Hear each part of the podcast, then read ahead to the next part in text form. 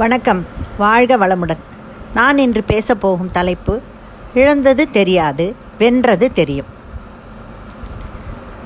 நமக்கு என்ன கொடுக்கணும் என்ன கொடுக்கக்கூடாது எப்போ அதை வாங்கிக்கணும் திருப்பி வாங்கிக்கணும் எல்லாமே அந்த கடவுள் ஒருத்தருக்கு தாங்க தெரியும்.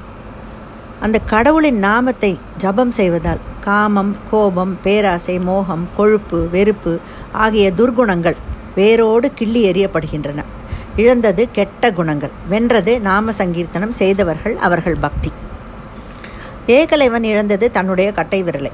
தனுர்வித்தை பயில மிகவும் அவசியமானது கட்டை விரல்தான் அதை தன்னுடைய துரோணாச்சாரியார் என்ற குரு தட்சிணையாக கேட்க சற்றும் தயங்காமல் தானே வெட்டி அவர் பாதத்தில் சமர்ப்பித்து விடுகிறான். வென்றது குரு பக்தி.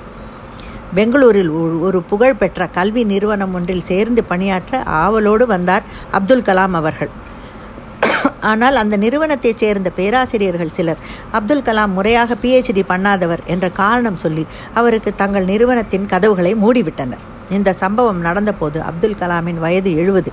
அதுவும் அக்னி ஏவுகணை வெற்றிக்கு பிறகு பொக்ரான் வெற்றிக்கு பிறகு.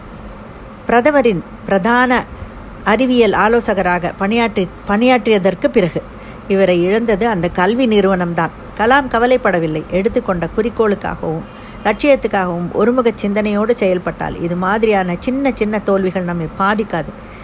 அவரே நாட்டின் மிகப்பெரிய பதவியான பிரசிடென்ட் ஆனார். இது அவருடைய வெற்றி. ஒருமுறை அதிக சம்பளம் கிடைக்கும் என்ற காரணத்துக்காக வேறொரு கம்பெனியில் இன்டர்வியூக்கு கலந்து கொண்டார் ஒருவர். இன்டர்வியூவின் போது அந்த கம்பெனியின் மேனேஜர் சொன்னார் இது ஒரு பெரிய பதவி முக்கியமான பதவி. அதனால் இந்த பதவிக்கு நாங்கள் தேர்ந்தெடுக்கும் நபர் மிகவும் பொறுப்புமிக்கவராக இருக்க வேண்டும் என்று நாங்கள் விரும்புகிறோம் என்றார். இதை கேட்டதும் நம்முடைய ஆள் அதற்கு நான் முற்றிலும் தகுந்த தகுதியானவன். இந்த கம்பெனியே அதிகமான பொறுப்புகள் என்னுடையதுதான் என்றார். உண்மையாகவா? சொல்கிறீர்கள் என்று கேட்டார் மேனேஜர். பின்னே எங்கள் கம்பெனிக்கு வந்து யாரை வேண்டுமானாலும் கேட்டு பாருங்கள். போன வருஷம் எங்கள் கம்பெனி கோடவுன் எரிந்து சாம்பலானது. நிர்வாகம் அதற்கு நான் தான் பொறுப்பு என்றது. போன மாதம் கம்பெனியில் ஸ்ட்ரைக் நடந்தது. அதற்கும் கம்பெனி நான் தான் பொறுப்பு என்றது. சென்ற வாரம் ஒரு முக்கியமான ஆர்டர் எங்கள் கையை விட்டு போனது. அதற்கும் நான் தான் பொறுப்பு என்றது கம்பெனி. ஆகையால் எங்கள் கம்பெனியிலேயே அதிக பொறுப்புகள் உள்ளவன் நான் தான். இந்த வேலையை நீங்கள் எனக்கு கொடுத்தால் இதே மாதிரி அதிக பொறுப்போடு செயல்படுவேன் என்றானாம் ஒருவன். நம்முடைய தவறுகளையெல்லாம் மூடி மறைத்து நாம ஒரு பொய்யை உருவாக்கி அதை மற்றவரிடமும் பரப்பி கொண்டிருந்தால் நாளடைவில் அது நமக்கே தீங்காக முடியும் என்பதை விளக்கத்தான் இந்த கதை.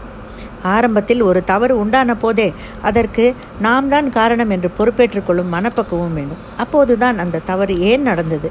அது மேற்கொண்டு நடக்காமல் எப்படி தவிர்ப்பது? என்று நம்மால் தீர யோசித்து வழி காண முடியும். உண்மையில் நம் மீது தவறு என்றால் நம்மை நாம் திருத்திக் கொள்ளலாம். அப்படி இல் இல்லை என்றாலும் கூட சம்பந்தப்பட்டவர் மறுபடியும் அந்த தவறை செய்யாதவாறு நம்மால் தடுக்க முடியும். அதை விட்டுவிட்டு ஆரம்பத்திலேயே பழியை வேறு ஒருவர் மீது சுமத்தி விட்டால் அந்த தவறு திருத்தப்படுவதற்கான கதவுகள் அனைத்தும் அடைக்கப்பட்டு போகும்.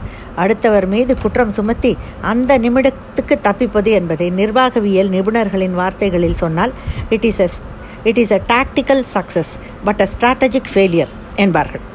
இதில் இழந்தது என்னவெல்லாம் என்பது அவரவருக்கு தெரியாது. நம் சுய மதிப்பு தன்மானம் மரியாதை நிம்மதி என்று எல்லாவற்றையுமே இழக்கிறோம். அந்த நேரம் ஜெயித்தது போல மாயத்தோற்றம் தரும். அவ்வளவே. நம் தவறை நாம் உணர்ந்த தருணமே நாம் வென்றவராகி விடுகிறோம். பின் அந்த தவறை திரும்ப செய்ய மாட்டோம். ஒரு குறிப்பிட்ட இலக்கை நோக்கி செல்லுகின்ற தொழில்நுட்பம் ஏவுகணையில் உள்ளது. ஆனால் சில சமயம் பாதை மாறுதல் திசை மாறுதல் போன்ற தவறுகள் நடக்கத்தான் செய்கிறது.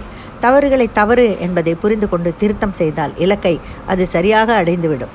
மனிதனும் ஏவுகணை போலத்தான். ஒரே இலக்கை கொண்டவர் சீக்கிரமாகவும் வெற்றிகரமாகவும் அதை சென்று அடைகிறார். ஒரே சமயத்தில் பல காரியங்களை சாதிக்க முயல்கிறவன் தடுமாற்றமான பாதையில் சென்று வாழ்க்கையை வீணாக்கிக் கொள்கிறான்.